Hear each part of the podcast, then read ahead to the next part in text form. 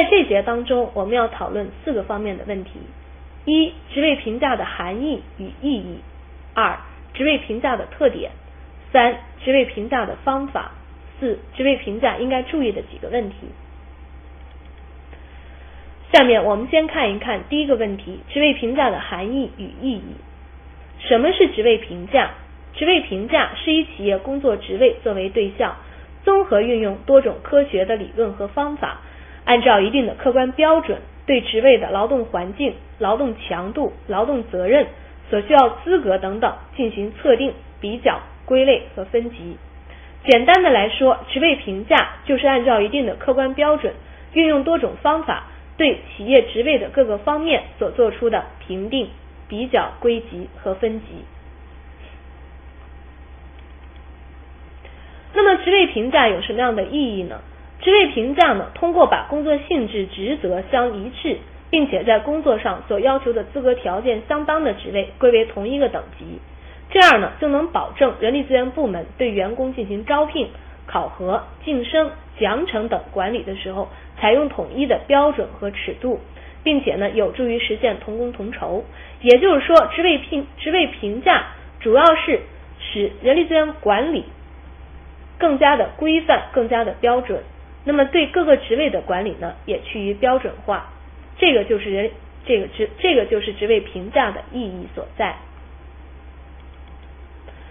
那么职位评价具有什么样的一个特点呢？我们具体来探讨一下。通常职位评价具有以下四个，具有以下几方面的特点。首先，职位评价的中心是事而不是人。也就是说，这种评价是对职位本身的评价，是对职位在企业当中的一个地位，或者说对企业的贡献所做的评价，而不是对从事该职位的人员所做的评价。这一点一定要区分清楚。第二，职位评价是对企业各类职位的相对价值进行衡量的过程。也就是说，职位评价主要是要比较。企业当中各类职位对于企业来讲，它的一个相对重要程度、它的贡献、它的相对价值等等。第三，职位评价是对性质相同的职位进行的评判，然后根据评定结果划分出不同的等级。也就是说，职位评价最终呢要进行各个等级的划分。第四，职位评价需要运用多种科学的理论和方法，这个就是职位评价的具体特点。那么，对进行职位评价的时候，可以采用什么样的方法呢？下面我们就介绍几种比较具有代表性的方法。一、排列法。排列法也称为序列法，它是一种最为简单的评价方法。这种方法是从整体价值上对各个职位进行互相比较，然后将职位划分为若干等级。排列法的最大的一个特点就是说，对于职位的各个构成因素不做细分。而是把职位作为一个总体来进行比较，它的具体步骤如下：首先要由熟悉评价职位的人员组成一个评价小组，也就是说，评价小组的成员对于所评价的各个职位应该是比较熟悉、比较了解的。第二，由评价小组的成员来了解被评价职位的有关情况，收集有关资料。第三，根据所收集到的资料和信息。按照事先确定的评价标准，对各个职位进行评价，并且排序，把最重要的职位排到第一位，依次排下去，排到最后一位。最后呢，汇总评价结果，得到评价，得到最终的评价结果。排列法呢，具有很多优点，比如说排列法比较简单，我们前面也看到了，它操作起来呢，相应要相对要简单一些，因为它。不需要把职位的各个因素做一个细分，因此呢，很快就能得出评价结果。第二个优点呢是这种方法把职位作为一个整体来评价，因此可以减少一些具体的细节性的错误和具体的细节性的争论。但是排列法也有一定的缺点，比如说排列法在操作的时候容易受到评价人员的主观影响，我们前面也谈到了。它是把职位作为一个整体来进行评价的，因此对职位进行评价的时候，主观评价人员的主观影响是难以避免的，所以准确性呢比较差一些。那么排列法它适用于什么样的一些企业呢？它适用于生产单一、工作职位数量比较少的一些中小企业，这这种企业呢，适用于用排列法来进行职位评价。职位评价的第二种方法是分类法，分类法也称为等级描述法。这种等级描述法是排列法的进一步改进。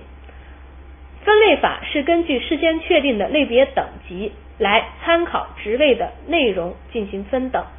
也就是说呢，分类法当中呢，首先要对所有的职位确定一个相应的类别等级，并且参考这个等级的内容呢，来进行来对所有的职位进行分等。分类法的具体步骤是这样的：首先要组成评价小组来收集有关资料。我们看到这个是具有共性的一个步骤。第二呢，要按照各类职位的作用和特征，将企业的全部职位，注意是全部职位，分成几个大的系统，再将每个大系统按照其内容的结构特点划分为若干子系统。比如说，我们可以把企业当中所有的职位划分为生产系统、销售系统、后勤系统。财务系统等等一系列的大系统，那么在再在各个大系统之内，按照一定的标准呢，划分为若干的子系统。第三，将各个系统中的职位划分为若干的层次。比如说，对于销售系统来讲，有销售经理、销售副经理，还有一线的销售人员，以及一些具体的组长、片区经理、经理等等。第四，规定各个档次职位的工作内容、责任和权限。那么以我们刚才举的销售系统为例，那么我们知道销售经理的责任、销售经理的工作内容和权限呢，显然和一般销售人员这些方面的特点呢是有所不同的。第五，要明确各系统各档次职位资格要求。那么同样，对于销售经理的资格要求和对于销售人员的资格要求也有不同。比如说，对于销售经理而言，我们要求他具有一定的创新性。具有一定的决策能力和判断能力，具有一定的领导能力。而对于销售人员来讲，我们需我们需要他对市场有一定的了解，需要他能够有很强的沟通能力，处理对一些客户的客户方面的问题有一些处理能力等等。第六，评价不同系统、不同职位之间的相对价值关系，最终呢得出评价结果。分类法呢，具有的优点是较为简单，费用比较少。我们看到呢，它实际上也是总体，也是从总体上来对职位进行评价。只不过说呢，在评价之前呢，做了一个事先的大类和小大类的划分等等。第二，分类法具有什么样的缺点呢？由于主观判断职位的等级，所以准确度较差。我们说了，它是排序法的一个改进，因此呢，在这种方法运用的过程当中，评价人员的主观性也是难以避免的。分类法这种方法呢，适用于多种职位的评价，也就是说，它的这个适用范围相对来讲呢比较广泛一些。职位评价的第三种方法是评分法，评分法呢也称为点数法，这种方法是大多数企业普遍使用的一种方法。评分法首先是选定职位的主要影响因素。我们看到评分法和前面两种方法不同，它首先要确定职位的主要影响因素，而不是把职位作为一个总体来看待。因此呢，这种方法在确定了职位的主要影响因素以外，要采用一定的点数来表示每表示每一因素，也就是说，对每一个影响职位的因素呢，要赋予赋予一定的分数。然后按照预先规定的衡量标准，对现有职位的各个因素逐一的进行评比。那么根据事先确定的标准，给各个因素进行评比估价，求得最后的点数或者说求得最后的分数。最后呢，经过加权求和，得到各个职位的总点数或者说总分数。这个就是评分法的操作原理。我们看到它引进了量化的因素。评分法的具体步骤是这样的。一、确定评价因素及具体项目，比如说职位的复杂难易程度、职位的责任、劳动条件以及职位的劳动环境条件、职位的紧张程度、紧职位的困难程度等等，这些都是影响职位的具体因素。第二，为提高评价的准确程度，还要对各职位项目做出不同等级的评价，比如说劳动负荷量。危险程度等等，可以根据不同的程度分为不同的等级。例如，劳动负荷量比较重，那么等级就高一些；比较轻呢，等级就低一些。危险程度也是这样的。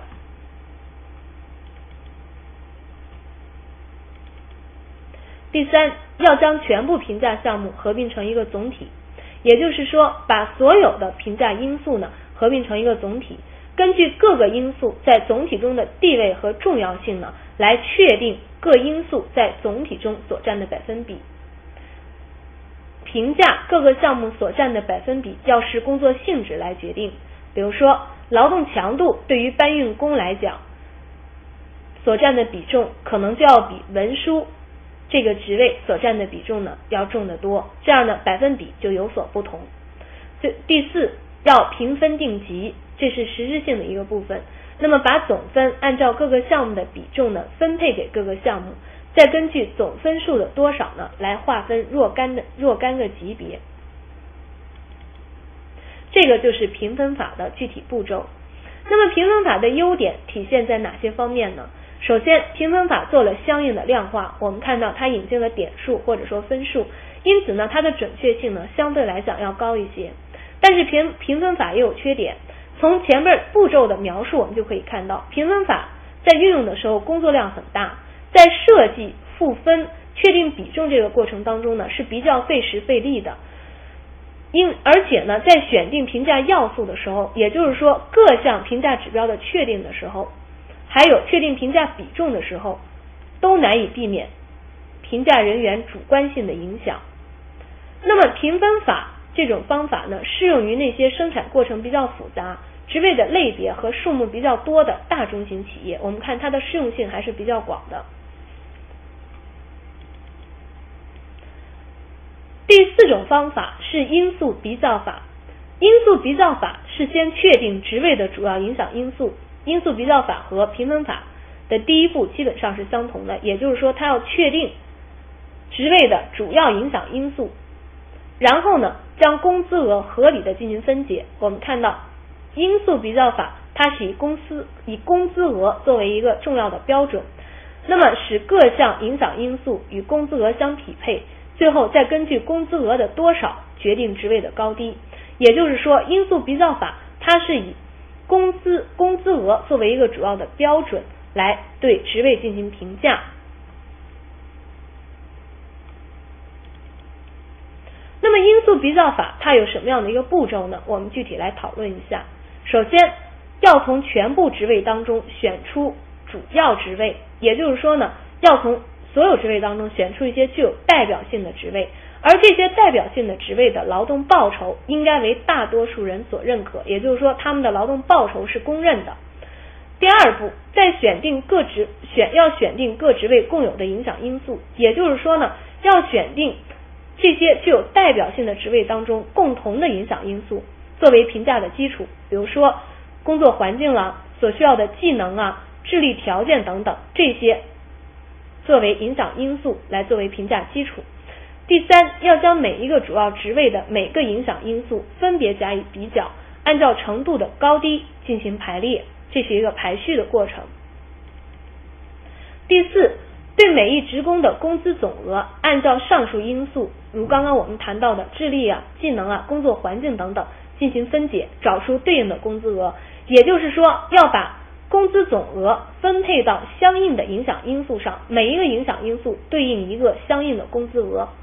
最后，将企业中尚未评定的职位，把那些除了代表性职位以外的职位与现有的已经评定完的重要职位进行对比。也就是说，把那些非代表性的职位和代表性的职位进行一个对比。那么，某职位的某个要素与哪一个主要职位的某个要素相近？就按照相近的职位工资分配来计算工资，所以我们看到呢，因素法的一个核心主要是工资工资额的问题。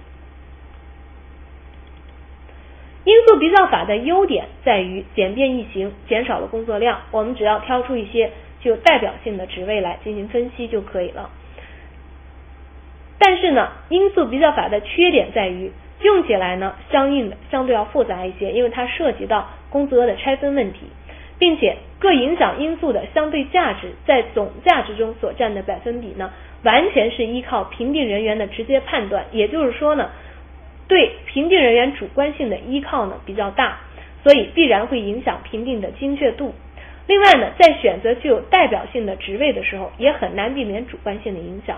也就是说，到底哪一些因素到或到底是到底哪一些职位是具有代表性的，在这个问题的确定上，主观性的影响是不能避免的。那么在进行职位评价的时候，我们要注意下面的几个问题。首先，职位评价要做到标准化。职位评价的标准化包括几个统一：第一，要统一评价指标；第二，要统一评价标准。也就是说，我们在对所有的职位进行评价的时候呢，所使用的指标和标准都要保持相应的统一性，不能随意的进，不能随意的更改。第二，统一评价技术与方法，也就是说，评价技术和方法的选择上要保持一个统一性。第三、第四，要统一实施方法，实施的过程要保证一定的，要保证一定的规范性和制度性。第四，统一数据处理方法，也就是说，对于评价结果的数据处理要使用统一的方法。那么，进行职位评价要注意的第二个问题是职位评价要素和指标的确定。那么前面我们谈到过，在进行职位评价的时候，评价要素和指标的确定是一个很关键的问题。因此，在确定职位评价要素和指标的时候，要遵循一定的原则。首先要少而精的原则，也就是说，职位评价的要素和指标呢，要能够具有代表性，要能够很好的反映这个职位的特点。第二呢，要保证界限清楚、便于测量的原则，也就是说呢。评价要素和指标要便于测量。第三，要具有综合性的原则，也就是要从整体的角度来考虑。第四，要具有可比性。我们知道，如果要素和指标不具有可比性，那么职位之间就很难进行对比。要职位进行职位评价要注意的第三个问题，就是职位评价中计量方法的选择。也就是说，在进行职位评价时，要根据实际情况选择合适的计量方法。